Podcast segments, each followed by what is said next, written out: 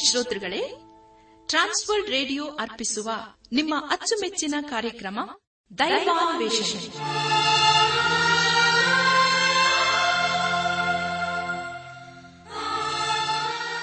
ಒಲಮೆಯ ಶ್ರೋತೃ ಬಾಂಧವರೇ ಈಗ ಪ್ರಸಾರವಾಗುವ ದೈವಾನ್ವೇಷಣೆ ಕಾರ್ಯಕ್ರಮವನ್ನು ಆಲಿಸಲು ನಿಮ್ಮನ್ನು ಹೃತ್ಪೂರ್ವಕವಾಗಿ ಕ್ರಿಸ್ತೇಸುವಿನ ಹೆಸರಿನಲ್ಲಿ ಆಮಂತ್ರಿಸುತ್ತೇವೆ. ದೈವಾನ್ವೇಷಣೆ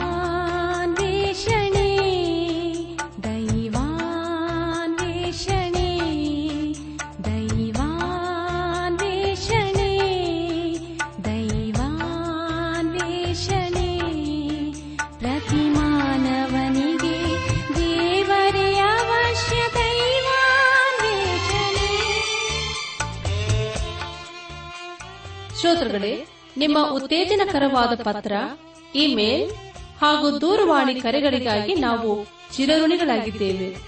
ಈ ದಿನವೂ ಸಹ ನಮ್ಮ ಕಾರ್ಯಕ್ರಮವನ್ನು ಆಲಿಸಿ ಪತ್ರ ಬರೆಯಿರಿ. ದೇವರ ವಾಕ್ಯಗಳನ್ನು ಕೇಳಿ ಅದರಂತೆ ಕೈಕೊಂಡು ನಡೆಯುವಂತವರು ಧನ್ಯರೆಂದು ಸತ್ಯವೇದವು ತಿಳಿಸುತ್ತದೆ. ಆದ್ದರಿಂದ ಪ್ರಿಯರೇ, ನೀವು ಶ್ರದ್ಧೆಯಿಂದ ದೇವರ ಸಂದೇಶವನ್ನು ಆಲಿಸಿ ದೈವಾಶೀರ್ವಾದವನ್ನು ಪಡೆಯಿರಿ. ಕಾರ್ಯಕ್ರಮದ ಕೊನೆಯಲ್ಲಿ ತಿಳಿಸುವ ನಮ್ಮ ವಿಳಾಸಕ್ಕೆ ಪತ್ರ ಬರೆಯಲು ಮರೆಯದಿರಿ.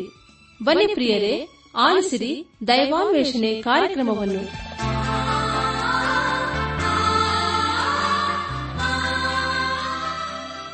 ಬನ್ನಿ ಪ್ರಿಯರೇ, ದೇವರ ವಾಕ್ಯವನ್ನು ಧ್ಯಾನ ಮಾಡುವ ಮುನ್ನ ದೇವಾದ ದೇವನ ಮುಂದೆ ನಮ್ಮನ್ನು ತಗ್ಗಿಸಿಕೊಂಡು, ನಮ್ಮ ಶಿರವನ್ನು ಭಾಗಿಸಿ ನಮ್ಮ ಕಣ್ಣುಗಳನ್ನು ಮುಚ್ಚಿಕೊಂಡು ದೀನತೆಯಿಂದ ಪ್ರಾರ್ಥನೆ ಮಾಡೋಣ.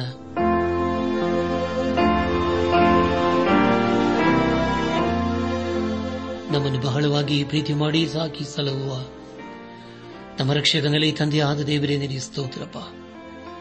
ನೀನು ನಮ್ಮನ್ನು ವರ್ಷದಿಂದ ವರ್ಷಕ್ಕೆ, ಬಲದಿಂದ ಬಲಕ್ಕೆ, ಕೃಪೆಯಿಂದ ಕೃಪೆಗೆ ನಮ್ಮ ನಡೆಸ್ತಾ ಬಂದಿರೋದಕ್ಕಾಗಿ ಸ್ತೋತ್ರ ದೇವ.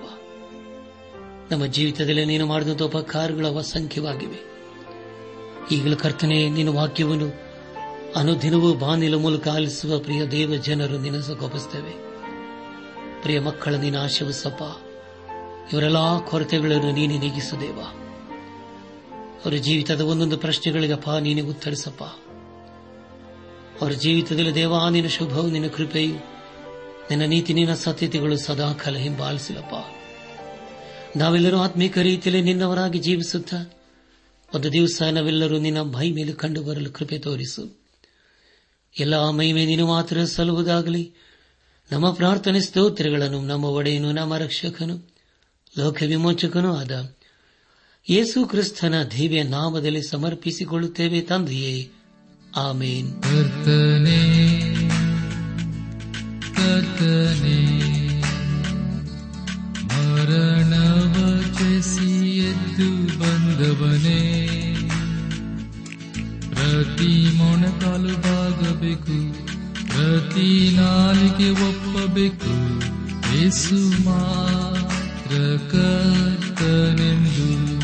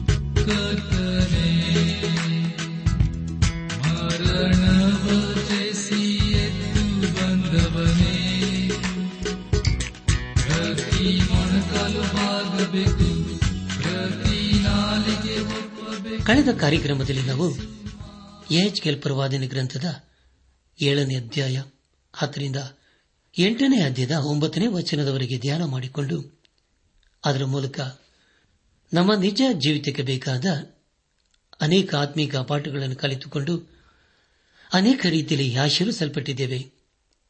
ಇದೆಲ್ಲ ದೇವರ ಮಹಾಕೃಪೆ ಹಾಗೂ ಸಹಾಯವಾಗಿದೆ. ದೇವರಿಗೆ ಮಹಿಮೆಯುಂಟಾಗಲಿ. ಇಂದು ನಾವು ಯಹಜ್ಕೇಲ್ ಪ್ರವಾದನೆ ಗ್ರಂಥದ ಎಂಟನೇ ಅಧ್ಯಾಯ ಹತ್ತರಿಂದ ಹತ್ತನೇ ಅಧ್ಯಾಯದ ಎರಡನೇ ವಚನದವರೆಗೆ ಧ್ಯಾನ ಮಾಡಿಕೊಳ್ಳೋಣ.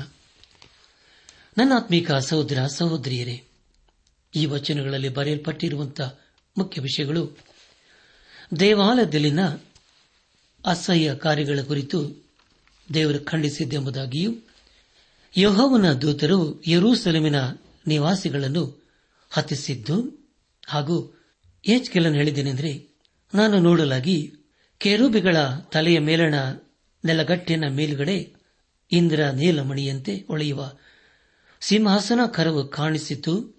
ಆತನು ನಾರಿನ ಬಟ್ಟೆಯನ್ನು ಹೊದ್ದುಕೊಂಡ ಆ ಪುರುಷನಿಗೆ ನೀನು ಗರಗರನೆ ತಿರುಗುವ ಗಾಲಿಗಳ ನಡುವೆ ಕೆರೋಬಿಯ ಕಳಿಗೆ ಪ್ರವೇಶಿಸಿ ಕೆರೋಬಿಗಳ ಮಧ್ಯದೊಳಗಿಂದ ಬಗಸೀಲಿ ಕೆಂಡಗಳನ್ನು ತುಂಬಿ ತಂದು ಪಟ್ಟಣದ ಮೇಲೆ ಎರುಚು ಎಂದು ಅಪ್ಪಣೆ ಕೊಟ್ಟನು ಎಂಬ ವಿಷಯಗಳ ಕುರಿತು ನಾವು ಧ್ಯಾನ ಮಾಡಲಿದ್ದೇವೆ.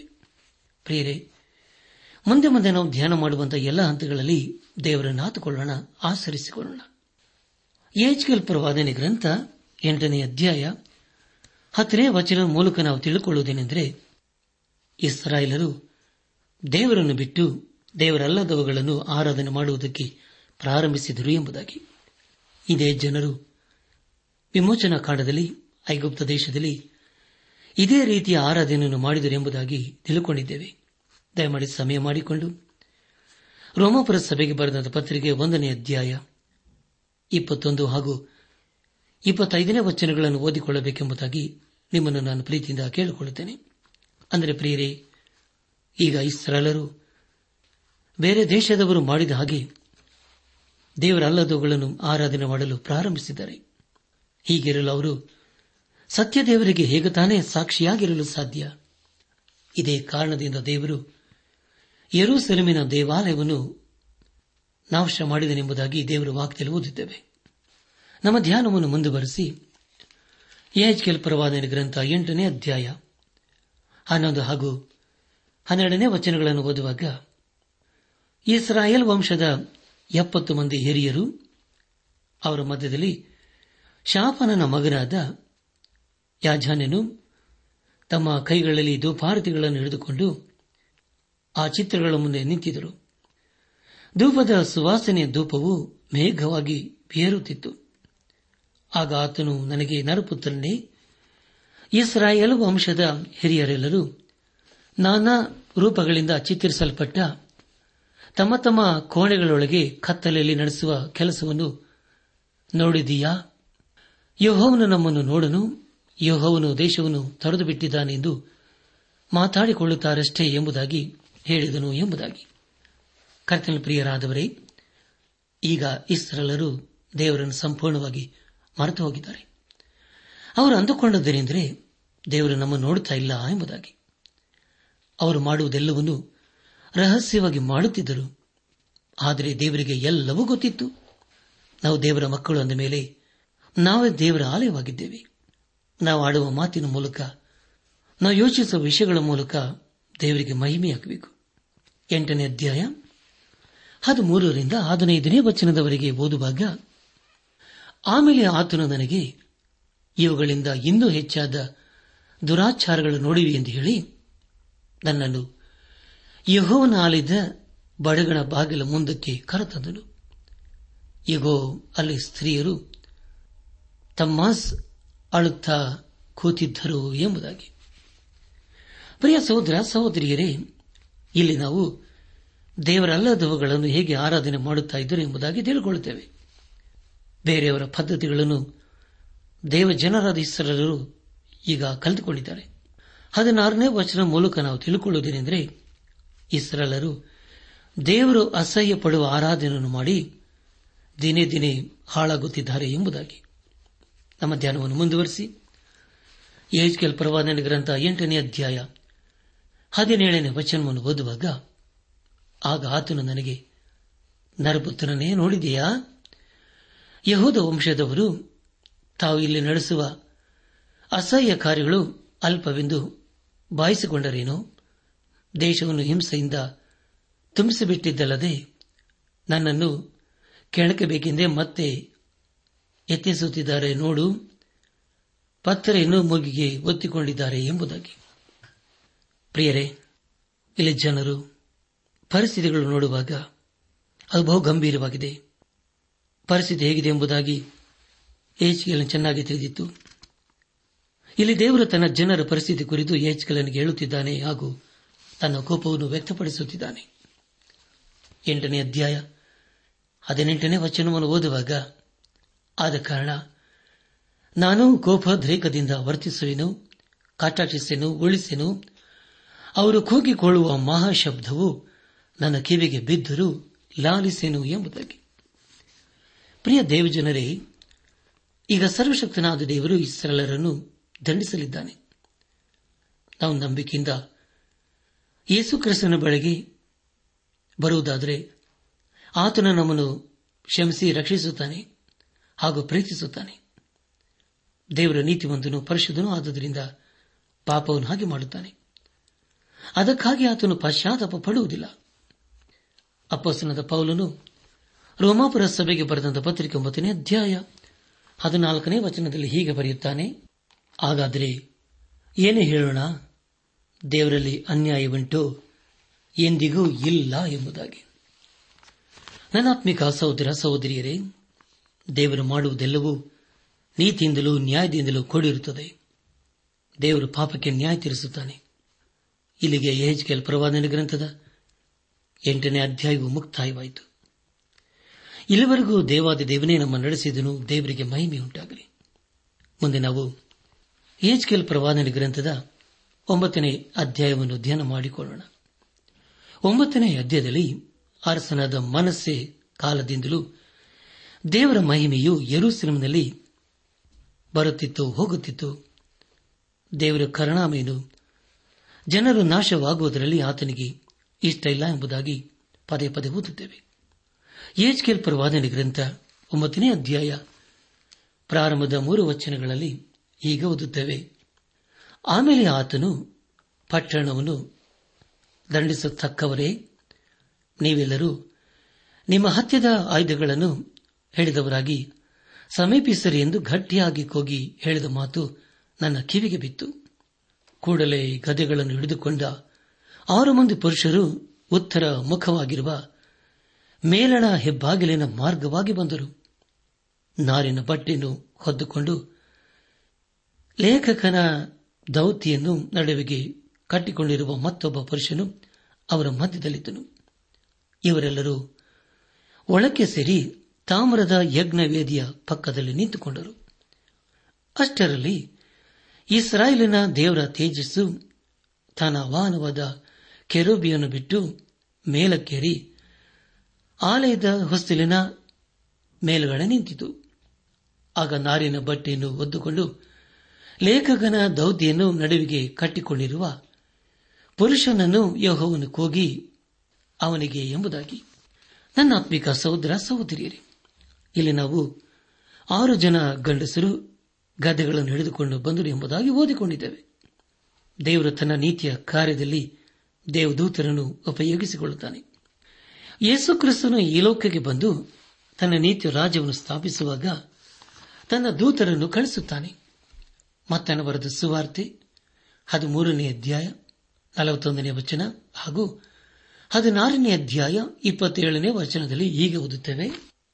ಮನುಷ್ಯ ಕುಮಾರನು ತನ್ನ ದೂತರನ್ನು ಕಳಿಸುವನು ಅವರು ಆತನ ರಾಜ್ಯದೊಳಗಿಂದ ಎಲ್ಲ ಕಂಟಕರನ್ನು ಅಧರ್ಮಿಗಳನ್ನು ಕೂಡಿಸಿ ಬೆಂಕಿಕೊಂಡದಲ್ಲಿ ಹಾಕುವರು ಎಂಬುದಾಗಿಯೂ ಮನುಷ್ಯಕುಮಾರನು ತನ್ನ ತಂದೆಯ ಪ್ರಭಾವದೊಡನೆ ತನ್ನ ದೂತರ ಸಮೇತವಾಗಿ ಬರುವನು.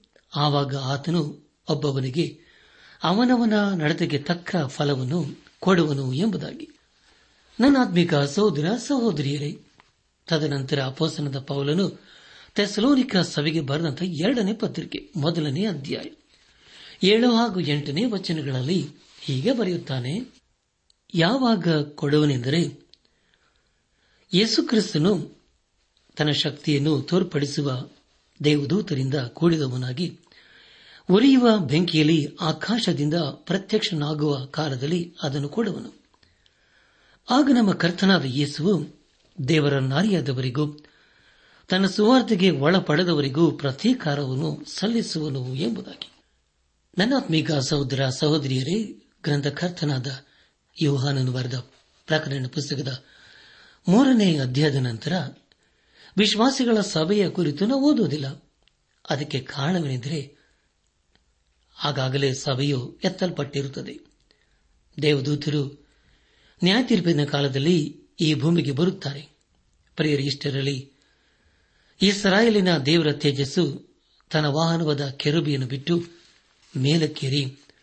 ಆಲಯದ ಹೊಸ್ತಿಲಿನ ಮೇಲುಗಡೆ ನಿಂತಿದೆ ಎಂಬುದಾಗಿ ಈಗಾಗಲೇ ನಾವು ಓದಿಕೊಂಡಿದ್ದೇವೆ. ಇದರ ಮೂಲಕ ನಾವು ತಿಳುಕೊಳ್ಳುವುದೇನೆಂದರೆ ದೇವರ ಮಹಿಮೆಯು ಬಿಟ್ಟು ಹೋಯಿತು ಎಂಬುದಾಗಿ. ನಮ್ಮ ಧ್ಯಾನವನ್ನು ಮುಂದುವರೆಸಿ ಎಚ್ಕೆಲ್ ಪ್ರವಾದನ ಗ್ರಂಥ ಒಂಬತ್ತನೇ ಅಧ್ಯಾಯ ನಾಲ್ಕನೇ ವಚನವನ್ನು ಓದುವಾಗ, ನೀನು ಏರುಸಲೇಂ ಪಟ್ಟಣದಲ್ಲೆಲ್ಲ ತಿರುಗಿ ಅದರೊಳಗೆ ನಡೆಯುವ ಸಮಸ್ತ ಅಸಹ್ಯ ಕಾರ್ಯಗಳಿಗಾಗಿ ನರಳಿ ಗೋಳಾಡುತ್ತಿರುವ ಜನರ ಹಣೆ ಮೇಲೆ ಗುರುತು ಮಾಡಿ ಎಂದು ಅಪ್ಪಣೆ ಕೊಟ್ಟನು ಎಂಬುದಾಗಿ. ಕರ್ತನಲ್ಲಿ ಪ್ರಿಯರಾದವರೇ, ಇಲ್ಲಿ ದೇವರು ನರಳಾಡುತ್ತಿರುವ ಜನರನ್ನು ಗುರುತಿಸಿ ಅವರ ಹಣೆ ಮೇಲೆ ಗುರುತು ಮಾಡು ಎಂಬುದಾಗಿ ಹೇಜ್ಕೆಲನ್ಗೆ ಅಪ್ಪಣೆ ಕೊಡುತ್ತಿದ್ದಾನೆ. ಒಂಬತ್ತನೇ ವಚನದಲ್ಲಿ ಹೀಗೆ ಓದುತ್ತೇವೆ, ಆತನು ನನಗೆ, ಇಸ್ರಾಯೇಲ್ ಮತ್ತು ಯಹೂದ ವಂಶದವರ ಅಧರ್ಮವು ಅತ್ಯಂತವಾಗಿದೆ, ದೇಶವು ರಕ್ತಪೂರ್ಣವಾಗಿದೆ. ಪಟ್ಟಣವು ಅನ್ಯಾಯ ಭರಿತವಾಗಿದೆ ಆ ವಂಶದವರು ನಮ್ಮ ದೇಶವನ್ನು ಯಹೋವನ್ನು ಬಿಟ್ಟು ಬಿಟ್ಟಿದ್ದಾನೆ ಯಹೋವನ್ನು ನೋಡೋಣ ಎಂಬುದಾಗಿ ಮಾತಾಡಿಕೊಳ್ಳುತ್ತಿದ್ದಾರಲ್ಲ ಎಂಬುದಾಗಿ. ಪ್ರಿಯ ಸಹೋದರ ಸಹೋದರಿಯರೇ, ಒಂದು ವೇಳೆ ಜನರು ದೇವರಿಗೆ ಕಣ್ಣು ಕಾಣಿಸುವುದಿಲ್ಲ, ಆತನು ನಮ್ಮನ್ನು ನೋಡುವುದಿಲ್ಲ, ಅಂದುಕೊಂಡು ಪಾಪದಲ್ಲಿ ಜೀವಿಸುವುದಾದರೆ ಖಂಡಿತವಾಗಿ ಅವರು ಮೂರ್ಖರೇ ಸರಿ. ಇಂದು ಕೂಡ ಪ್ರಿಯರೇ, ಅನೇಕರು ದೇವರಿಲ್ಲ ಎಂಬುದಾಗಿ ವಾದಿಸುತ್ತಾರೆ. ಆದರೆ ದೇವರಿದ್ದಾನೆ ಎಂಬುದಾಗಿ ನಾವು ನಂಬಬೇಕಲ್ಲವೇ? ಈ ಭೂಮಿಯಲ್ಲಿರುವ ಅನೇಕ ನಗರಗಳನ್ನು ನಾವು ನೋಡಿಲ್ಲ. ಆದರೂ ಅವು ಇವೆ ಎಂಬುದಾಗಿ ನಂಬುತ್ತೇವೆ. ನಮಗೆ ದೇವರೊಂದಿಗೆ ಅಂದಿನತೆ ಇಲ್ಲವೆಂದು ಹೇಳಿ ದೇವರಿಲ್ಲ ಎಂಬುದಾಗಿ ಹೇಳುವುದು ಸರಿಯಲ್ಲ. ಇಸ್ರಾಯೇಲರು ಕೂಡ ದೇವರಿಲ್ಲ ಎಂಬುದಾಗಿಯೇ ಅಂದುಕೊಂಡು ಆತನು ಅಸಹ್ಯ ಪಡುವ ಆರಾಧನೆಯನ್ನು ಮಾಡುತ್ತಿದ್ದರು. ಯಾಕೆಂದರೆ ಪ್ರಿಯರೇ, ಅವರು ದೇವರನ್ನು ಮರೆತು ಈಗ ದೂರ ಹೋಗಿದ್ದಾರೆ. ನಮ್ಮ ಧ್ಯಾನವನ್ನು ಮುಂದುವರೆಸಿ ಎಚ್ಕೆಲ್ ಪ್ರವಾದಿನ ಗ್ರಂಥ ಒಂಬತ್ತನೇ ಅಧ್ಯಾಯ ಹತ್ತನೇ ವಚನವನ್ನು ಓದುವಾಗ, ನಾನಂತೂ ಅವರನ್ನು ಕಟಾಕ್ಷಿಸೇನು, ಉಳಿಸೇನು, ಅವರ ದುರ್ನಡತೆಯನ್ನು ಅವರ ತಲೆಗೆ ಕಟ್ಟುವೆನೆಂದು ಹೇಳಿದನು ಎಂಬುದಾಗಿ. ಪ್ರಿಯರೇ ಅರ್ಜುನಾದ ನೆಬುಕತ್ನೇಚರನ ಮೂಲಕ ನಾಶ ಮಾಡುವ ಹಾಗೂ ಸುಟ್ಟು ಬಿಡುವ ಸಂಗತಿ ಅದೆಷ್ಟು ಘೋರವಾಗಿದೆಯಲ್ಲವೇ? ದೇವರು ಇದನ್ನು ಯಾಕೆ ಮಾಡಬೇಕಾಗಿತ್ತು? ಸರ್ವಶಕ್ತನಾದ ದೇವರು ಇಸ್ರಾಯೇಲರ ಮೇಲೆ ತನ್ನ ಶಾಪವನ್ನು ಬರಮಾಡಿದನು. ಇಲ್ಲಿ ದೇವರು ಹೇಳುವುದೇನೆಂದರೆ, ನಾನಂತ ಅವರನ್ನು ಕಟಾಕ್ಷಿಸೇನು, ಉಳಿಸೇನು, ಅವರ ದುರ್ನಡತೆಯನ್ನು ಅವರ ತಲೆಗೆ ಕಟ್ಟುವೆನು ಎಂಬುದಾಗಿ. ಹಾಗಾದರೆ ಪ್ರಿಯರೇ, ಇದೆಷ್ಟು ಭಯಂಕರವಾದಂತಹ ಸಂಗತಿಯಲ್ಲವೇ?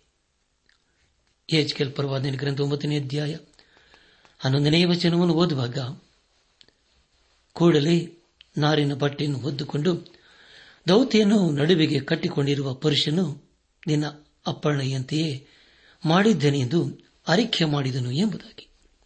ಪ್ರಿಯರೇ, ದೇವರ ಕರುಣಾಮಯನು ಆತನ ಬಳಿಗೆ ಪಶ್ಚಾತ್ತಾಪದಿಂದ ಬರುವವರನ್ನು ಆತನು ಕ್ಷಮಿಸಿ ತನ್ನ ಮಕ್ಕಳನ್ನಾಗಿ ಅಂಗೀಕರಿಸಿಕೊಳ್ಳುತ್ತಾನೆ. ಆತನ ನ್ಯಾಯ ತಿರುವಿಕೆಯು ಬಹು ಭಯಂಕರವಾಗಿರುತ್ತದೆ ಇಲ್ಲಿಗೆ ಕೆಲ ಪ್ರವಾದನೆ ಗ್ರಂಥದ ಒಂಬತ್ತನೇ ಅಧ್ಯಾಯವು ಮುಕ್ತಾಯವಾಯಿತು. ಇಲ್ಲಿವರೆಗೂ ದೇವಾದ ದೇವನೇ ನಮ್ಮ ನಡೆಸಿದನು. ದೇವರಿಗೆ ಮೈಬಿ ಉಂಟಾಗಲಿ. ಮುಂದೆ ನಾವು ಕೆಲ್ ಪ್ರವಾದನೆ ಗ್ರಂಥದ ಹತ್ತನೇ ಅಧ್ಯಾಯದ ಕಡೆಗೆ ನಮ್ಮ ಗಮನವನ್ನು ಹರಿಸೋಣ. ಹತ್ತನೇ ಅಧ್ಯಾಯದ ಮುಖ್ಯ ಪ್ರಸ್ತಾಪ, ಯೋಹವನ ವಾಹನ ದರ್ಶನ ಪಟ್ಟಣದ ಅಗ್ನಿ ಪ್ರಳಯ ಎಂಬುದಾಗಿ. ಪ್ರಿಯ ದೇವಜನರೇ, ಈಗಾಗಲೇ ಇಸ್ರಾಯೇಲರು ಬಾಬೆಲೆಗೆ ಸರಿಯಾಗಿ ಹೋಗಿದ್ದಾರೆ. ಅವರಿಗೆ ಸುಳ್ಳು ಪ್ರವಾದಿಗಳು, ನಿಮ್ಮ ಯರುಸೆನೆಂಬಿಗೆ ಏನೂ ಆಗುವುದಿಲ್ಲ. ನೀವು ಅತಿ ಶೀಘ್ರವಾಗಿ ನಿಮ್ಮ ದೇಶಕ್ಕೆ ಹಿಂದಿರುಗುತ್ತೀರಿ ಎಂಬುದಾಗಿ ಸುಳ್ಳು ಸುಳ್ಳಾಗಿ ಹೇಳುತ್ತಿದ್ದರು. ಈಗ ಪ್ರವಾದಿಯಾದ ಯಾಚಕನಾದ ಏಜ್ಕೆಲನು ಜನರ ಬಳಿಗೆ ಹೋಗಿ, ಯರುಸೆಲಮು ಯಾಕೆ ನಾಶವಾಯಿತು? ನಿಮ್ಮ ಮೇಲೆ ನ್ಯಾಯ ತೀರ್ಪು ಯಾಕೆ ಬಂದಿದೆ ಎಂಬುದಾಗಿ ವಿವರಿಸಬೇಕಾಗಿದೆ. ಎಂಟನೇ ಅಧ್ಯಾಯದಲ್ಲಿ ಇಸ್ರಾಯೇಲರ ಪಾಪದ ಜೀವಿತ ಎಷ್ಟು ಭಯಂಕರವಾಗಿತ್ತು ಎಂಬುದಾಗಿ ನಾವು ತಿಳ್ಕೊಂಡಿದ್ದೇವೆ. ಸರ್ವಶಕ್ತನಾದ ದೇವರು ಜೀವಿಸುವ ದೇವರಾದುದರಿಂದ ಆತನು ನ್ಯಾಯ ತೀರಿಸಲು ಶಕ್ತನಾಗಿದ್ದಾನೆ. ಮೊದಲು ನಾವು ಪಾಪದಿಂದ ದೂರವಿರಬೇಕು. ಒಂದು ಕಾಲದಲ್ಲಿ ಇಸ್ರಾಯೇಲರ ಮಧ್ಯದಲ್ಲಿ ದೇವರ ಮಹಿಮೆ ಅಥವಾ ತೇಜಸ್ಸು ಇತ್ತು. ಆದರೆ ಅದು ಅವರಿಂದ ಈಗ ಮರೆಯಾಗಿದೆ. ಕಳೆದ ಹಂತದಲ್ಲಿ ದೇವರ ಮಹಿಮೆಯು ಮರೆಯೋಗುತ್ತಾ ಇದೆ ಎಂಬುದಾಗಿ ನಾವು ತಿಳ್ಕೊಂಡಿದ್ದೇವೆ. ಈ ಹತ್ತನೇ ಅಧ್ಯಾಯದಲ್ಲಿ ಕೂಡ ಅದು ದಿನೇ ದಿನೇ ಮರೆಯಾಗುತ್ತಾ ಇದೆ ಎಂಬುದಾಗಿ ತಿಳಿದುಕೊಳ್ಳುತ್ತೇವೆ ಆ ಮಹಿಮೆಯು ದೇವಾಲಯದಿಂದಲೂ ಇಸ್ರಾಲರ ಮಧ್ಯದಿಂದಲೂ ದಿನೇ ದಿನೇ ಮರೆಯಾಗುತ್ತಾ ಇದೆ.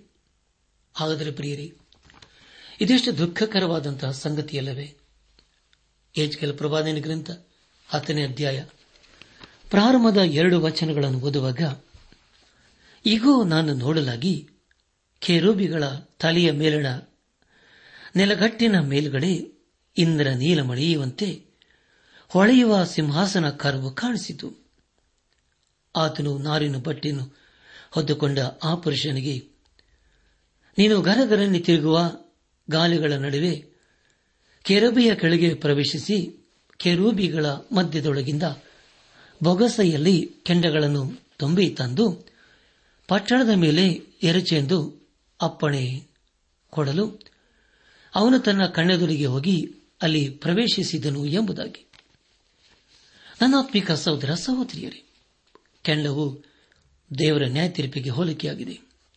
ಇಸ್ರಾಲರು ದೇವರ ಕೃಪೆಯನ್ನು, ಕರುಣೆಯನ್ನು, ಬಿಡುಗಡೆಯನ್ನು ತಿರಸ್ಕರಿಸಿದ್ದರಿಂದ ಈಗ ದೇವರ ನ್ಯಾಯ ತೀರ್ಪಿಗೆ ಗುರಿಯಾಗಿದ್ದಾರೆ.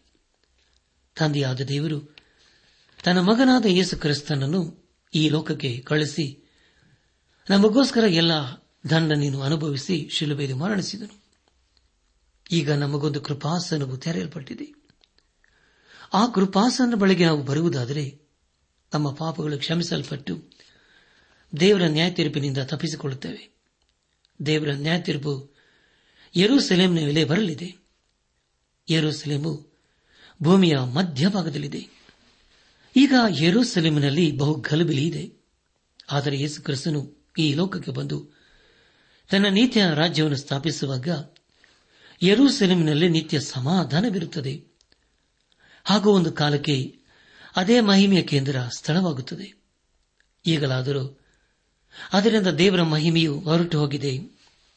ಆದರೆ ದೇವರ ಚಿತ್ತದ ಪ್ರಕಾರ ಮುಂದೆ ಅದರಲ್ಲಿ ನಿತ್ಯ ಸಮಾಧಾನವಿರುತ್ತದೆ ನನ್ನಾತ್ಮೀಕ ಸಹೋದರ ಸಹೋದರಿಯರೇ ಏಜ್ಗೆಲ್ ಪ್ರವಾದನೆ ಗ್ರಂಥ ಹತ್ತನೇ ಅಧ್ಯಾಯ ಪ್ರಾರಂಭದ ಎರಡು ವಚನಗಳಲ್ಲಿ ಹೀಗೆ ಓದಿಕೊಂಡಿದ್ದೇವೆ.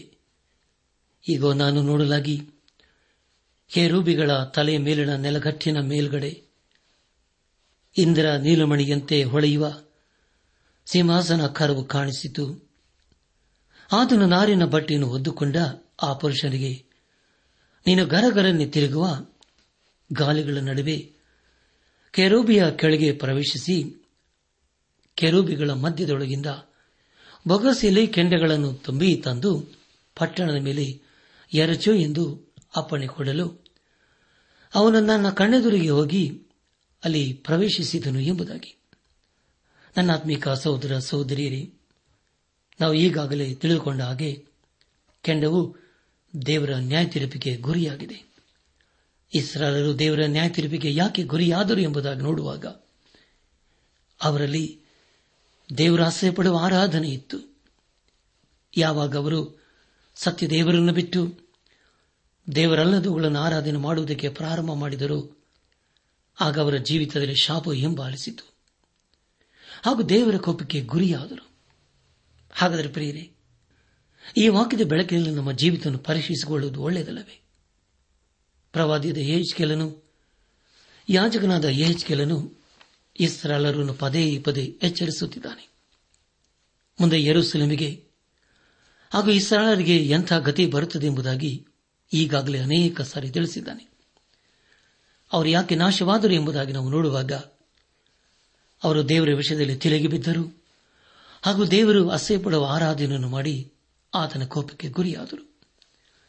ಈ ಸಂದೇಶವನ್ನು ಆಲಿಸುತ್ತಿರುವ ನನ್ನಾತ್ಮಿಕ ಸಹೋದರ ಸಹೋದರಿಯರೇ ಆಲಿಸಿದ ವಾಕ್ಯದ ಬೆಳಕಿನಲ್ಲಿ ನಮ್ಮ ಜೀವಿತವನ್ನು ಪರೀಕ್ಷಿಸಿಕೊಂಡು, ಕ್ರಮಪಡಿಸಿಕೊಂಡು ನಾವು ಎಲ್ಲಿ ಬಿದ್ದು ಹೋಗಿದ್ದೇವೆ, ಎಲ್ಲಿ ಸೌತ್ ಹೋಗಿದ್ದೇವೆ, ಯಾವ ವಿಷಯದಲ್ಲಿ ನಾವು ಬಿದ್ದು ಹೋಗಿದ್ದೇವೆ ಎಂಬ ಸಂಗತಿಗಳನ್ನು ಅರ್ಥ ಮಾಡಿಕೊಂಡು, ಅತಿ ಬೇಗನೆ ಬರಲಿರುವ ಯೇಸು ಕ್ರಿಸ್ತನಿಗೆ ನಮ್ಮ ಜೀವಿತ ಸಮರ್ಪಿಸಿಕೊಂಡು, ಆತನ ದೃಷ್ಟಿಯಲ್ಲಿ ಯೋಗ್ಯರಾಗಿ, ಪರಿಶುದ್ಧರಾಗಿ ಕಂಡುಬಂದು, ಪರಿಶುದ್ಧನಾದ ದೇವರನ್ನು ಆರಾಧನೆ ಮಾಡುತ್ತಾ, ಆತನ ಆಶೀರ್ವಾದಕನ ಪಾತ್ರರಾಗೋಣ.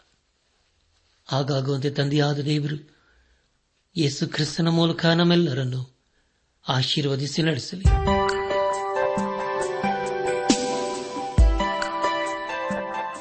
ಪ್ರಿಯರೇ, ನಿಮಗೆ ಪ್ರಾರ್ಥನೆಯ ಅವಶ್ಯಕತೆ ಇದ್ದರೆ, ನಿಮ್ಮಲ್ಲಿ ಏನಾದರೂ ಸಂದೇಹ ಅಥವಾ ಸಲಹೆಗಳಿದ್ದರೆ, ದಯಮಾಡಿ ದೂರವಾಣಿಯ ಕರೆ ಮೂಲಕ ನಮಗೆ ತಿಳಿಸಿರಿ.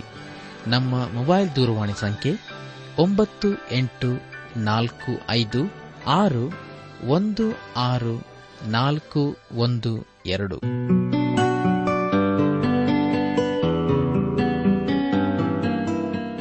ನನ್ನ ಆತ್ಮೀಕ ಸಹೋದರ ಸಹೋದರಿಯರೇ, ಇಂದು ದೇವರು ನಮಗೆ ಕೊಡುವ ವಾಗ್ದಾನ, ನೀತಿವಂತರ ಮಾರ್ಗವು ಮಧ್ಯಾಹ್ನದವರೆಗೂ ಹೆಚ್ಚುತ್ತಾ ಬರುವ ಬೆಳಗಿನ ಬೆಳಕಿನಂತಿದೆ. ಜ್ಞಾನೋಕ್ತಿ ನಾಲ್ಕು ಹದಿನೆಂಟು.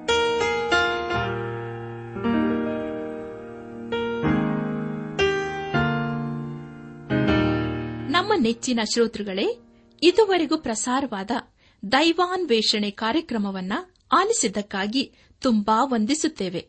ಸೋಮವಾರದಿಂದ ಶುಕ್ರವಾರದವರೆಗೂ ಪ್ರಸಾರವಾಗುವ ಈ ಕನ್ನಡ ಕಾರ್ಯಕ್ರಮದ ಗುಣಮಟ್ಟವು ಇನ್ನೂ ಉತ್ತಮವಾಗಿ ರೂಪುಗೊಳಿಸಲು ನಿಮ್ಮ ಅಮೂಲ್ಯವಾದ ಸಲಹೆಗಳಿಗಾಗಿ ನಾವು ಎದುರು ನೋಡುತ್ತೇವೆ. ನಿಮ್ಮ ನೆಚ್ಚಿನ ಗೀತೆ ಮರುಪ್ರಸಾರ ಮಾಡಬೇಕಾಗಿ ಕೋರಿದರೆ ನಮ್ಮ ವಿಳಾಸಕ್ಕೆ ಇಂದೇ ಸಂಪರ್ಕಿಸಿ. ನಿಮ್ಮ ಪತ್ರಗಳು ನಮಗೆ ಪ್ರೋತ್ಸಾಹ ನೀಡುವುದಲ್ಲದೆ ನಿಮಗಾಗಿ ನಾವು ಮನಸ್ಸಾರೆ ಪ್ರಾರ್ಥಿಸುತ್ತೇವೆ.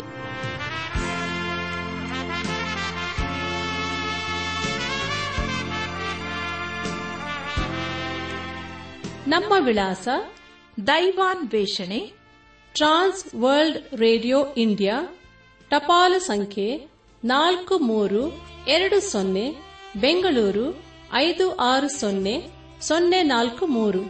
ನಮ್ಮ ಇಮೇಲ್ ವಿಳಾಸ K A N T T B at radio eight eight two dot com ನಮಸ್ಕಾರ ಪ್ರಿಯರೇ.